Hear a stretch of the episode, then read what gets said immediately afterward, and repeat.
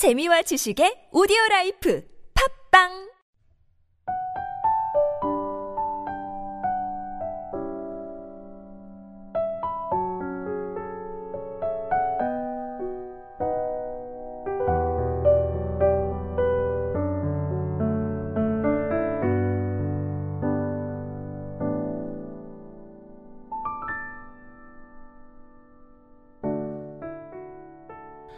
할렐루야. 금요 성경 통독 시간에 함께하는 지구촌 사랑교회 성도 여러분을 주님의 이름으로 환영하고 축복합니다. 오늘 메시지 성경 히브리서 1장에서 4장까지 함께 보도록 하겠습니다. 하나님께서는 지난 수백 년 동안 수많은 예언자들을 통해 여러 가지 방법으로 우리 조상들에게 말씀하셨습니다. 그러나 최근에는 아들을 통해 우리에게 직접 말씀하셨습니다. 태초에 하나님께서 이 아들을 통해 세상을 창조하셨고 이 세상은 마지막 날에 아들의 소유가 될 것입니다.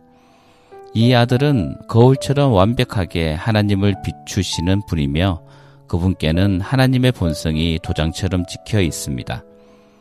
아들은 자신의 말, 곧 능력 있는 말씀으로 만물을 조화롭게 유지하시는 분입니다.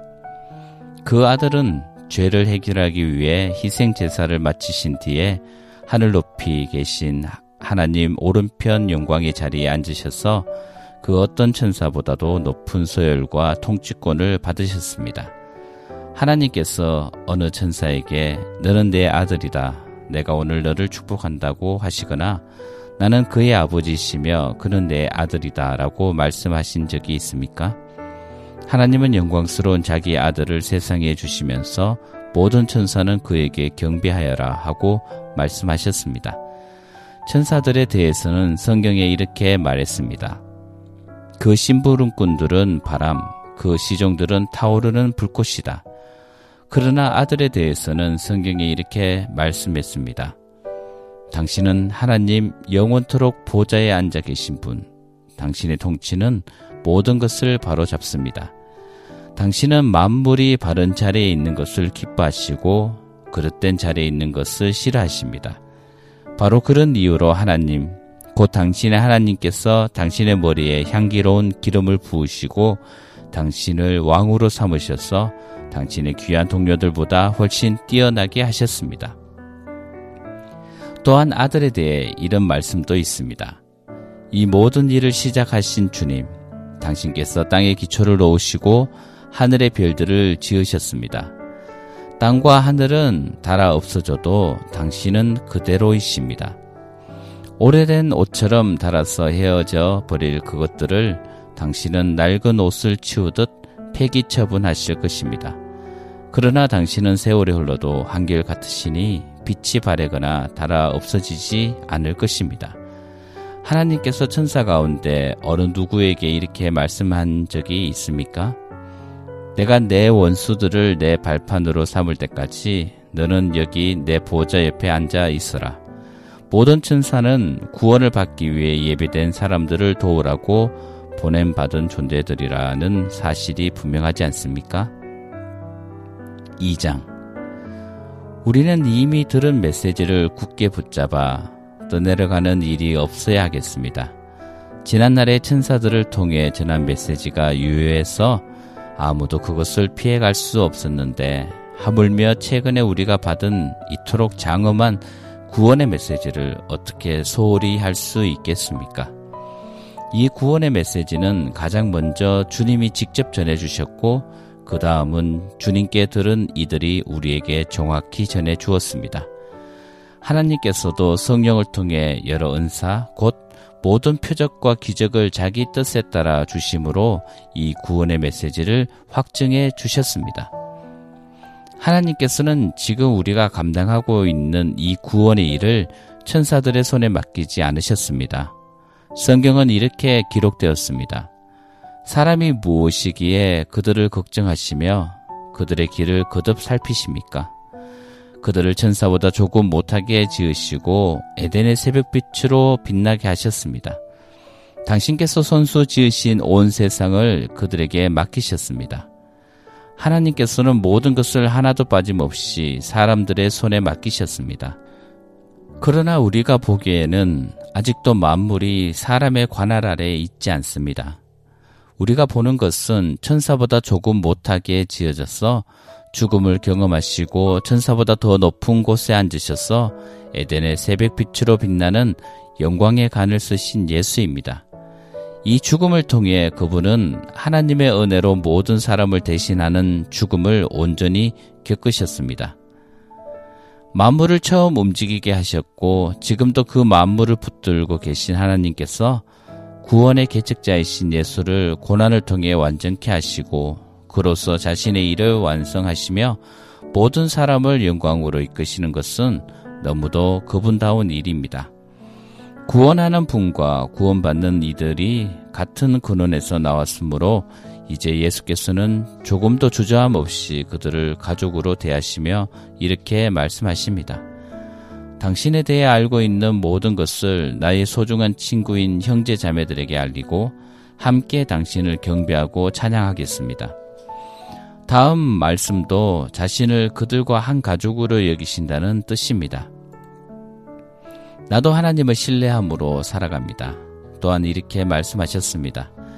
하나님께서 내게 주신 자녀들과 함께 내가 여기 있습니다.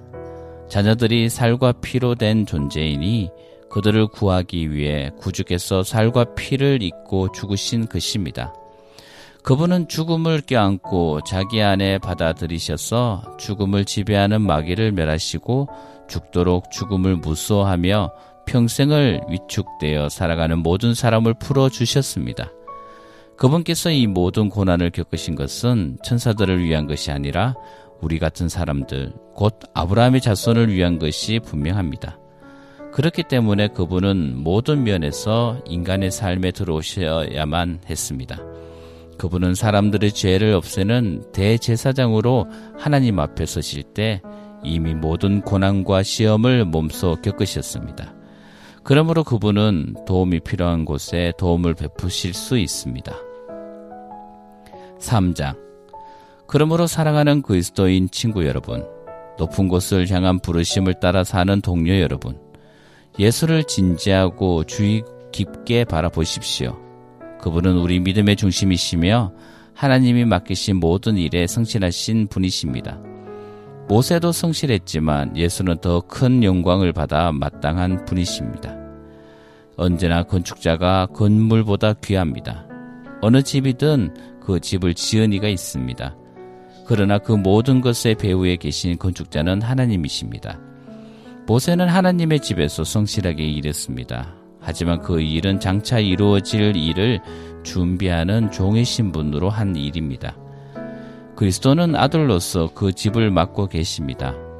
이제 우리가 이 담대한 확신을 굳게 붙들면 우리가 바로 그 집입니다. 그러므로 성령께서 이렇게 말씀하셨습니다. 오늘 너희는 귀 기울여 들어라. 광야에서 시험 받던 때 스디슨 반역의 때처럼 못 들은 채 말라. 너희 조상들은 내가 하는 일을 40년 동안 지켜보고도 나의 방식을 거절하고 나의 인내심을 거듭거듭 시험했다. 나는 진노했다. 더 이상 참을 수 없었어 말했다. 그들은 한시도 하나님을 마음에 두지도 않고 나의 길을 따라 걷지도 않는다. 나는 노하여 맹세하며 말했다. 그들은 가고자 하는 곳에 이르지 못하며 결코 안식하지 못할 것이다. 그러니 친구 여러분 조심하십시오. 믿지 않는 악한 마음으로 빈둥거리지 마십시오. 그런 일은 여러분을 넘어뜨리고 곁길로 빠뜨려서 살아계신 하나님으로부터 멀어지게 합니다. 하나님께서 주신 오늘이라는 시간 동안 서로 주의하여 죄로 인해 여러분의 대응 능력이 떨어지지 않도록 하십시오. 처음 시작할 때 붙던 확신을 마지막까지 굳게 붙들면 마침내 우리는 그리스도와 함께하는 사람들이 될 것입니다.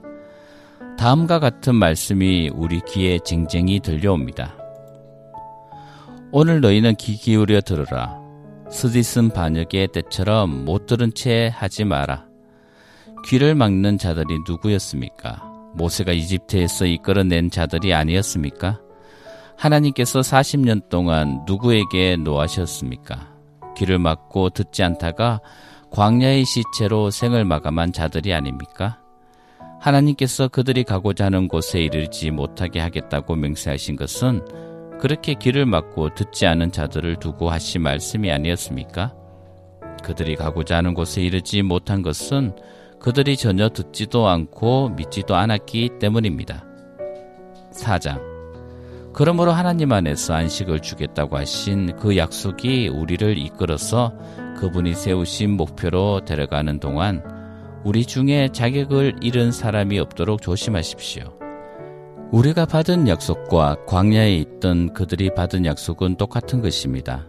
그러나 그 약속이 그들에게 조금 더 유익이 되지 못한 것은 그들이 그 약속을 믿음으로 받아들이지 않았기 때문입니다.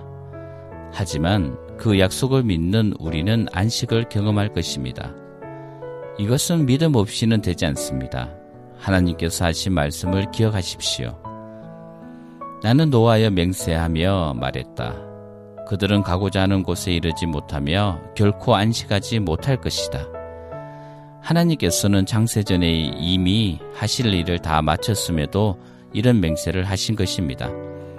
성경에 하나님께서 자기의 일을 다 마치시고 일곱째 날에 쉬셨다고 했으나 다른 구절에는 그들은 결코 안식하지 못할 것이다 라고 했습니다. 이 약속은 아직 성취된 것이 아닙니다. 먼저 들은 자들이 안식처에 들어가지 못한 것은 순종하지 않았기 때문입니다.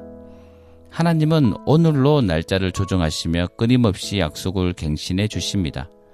이것은 처음 초대장을 보내시고 나서 수백 년이 지난 후에 다윗의 시편을 통해 하신 말씀과 같습니다. 오늘 너희는 귀 기울여 들으라. 귀를 막지 마라. 그러므로 이 약속은 아직 살아 있습니다. 이 약속은 여수아 시대에도 파기되지 않았습니다. 만일 파기되었다면 하나님께서 약속 일자를 오늘로 갱신하지 않으실 것입니다. 하나님의 백성에게는 도착과 안식의 약속이 아직 남아 있습니다. 하나님께서 지금 안식하고 계십니다. 이 여정을 마치는 날, 우리도 하나님과 더불어 틀림없이 안식할 것입니다. 그러니 계속 힘을 내서 마침내 안식처에 도착하도록 하십시오. 순종하지 않다가 떨어져 나가는 일이 없어야 합니다. 하나님께서는 말씀하신 것을 반드시 지키시는 분입니다. 그분의 말씀은 이루어집니다. 그분의 능력 있는 말씀은 수술용 메스처럼 날카로워서 의심이든 변명이든 무엇이나 갈라내고 우리 마음을 열어서 귀 기울여 듣고 순종하게 합니다. 하나님의 말씀이 깨뚫지 못할 것은 아무것도 없습니다. 아무리 발부둥 쳐도 우리는 하나님의 말씀에서 달아날 수 없습니다. 이제 우리에게는 하나님께 자유롭게 나갈 수 있는 위대한 대제사장 예수가 계십니다. 그러니 그분을 놓치는 일이 없어야겠습니다. 그분은 우리의 현실에 무관심한 제사장이 아니십니다. 그분은 연약함과 시험, 온갖 고난을 다 겪으셨지만 죄는 짓지 않으셨습니다. 그러니 곧장 그분께로 나아가 그분이 기꺼이 주시려는 것을 받으십시오. 자비를 잊고 도움을 받으십시오.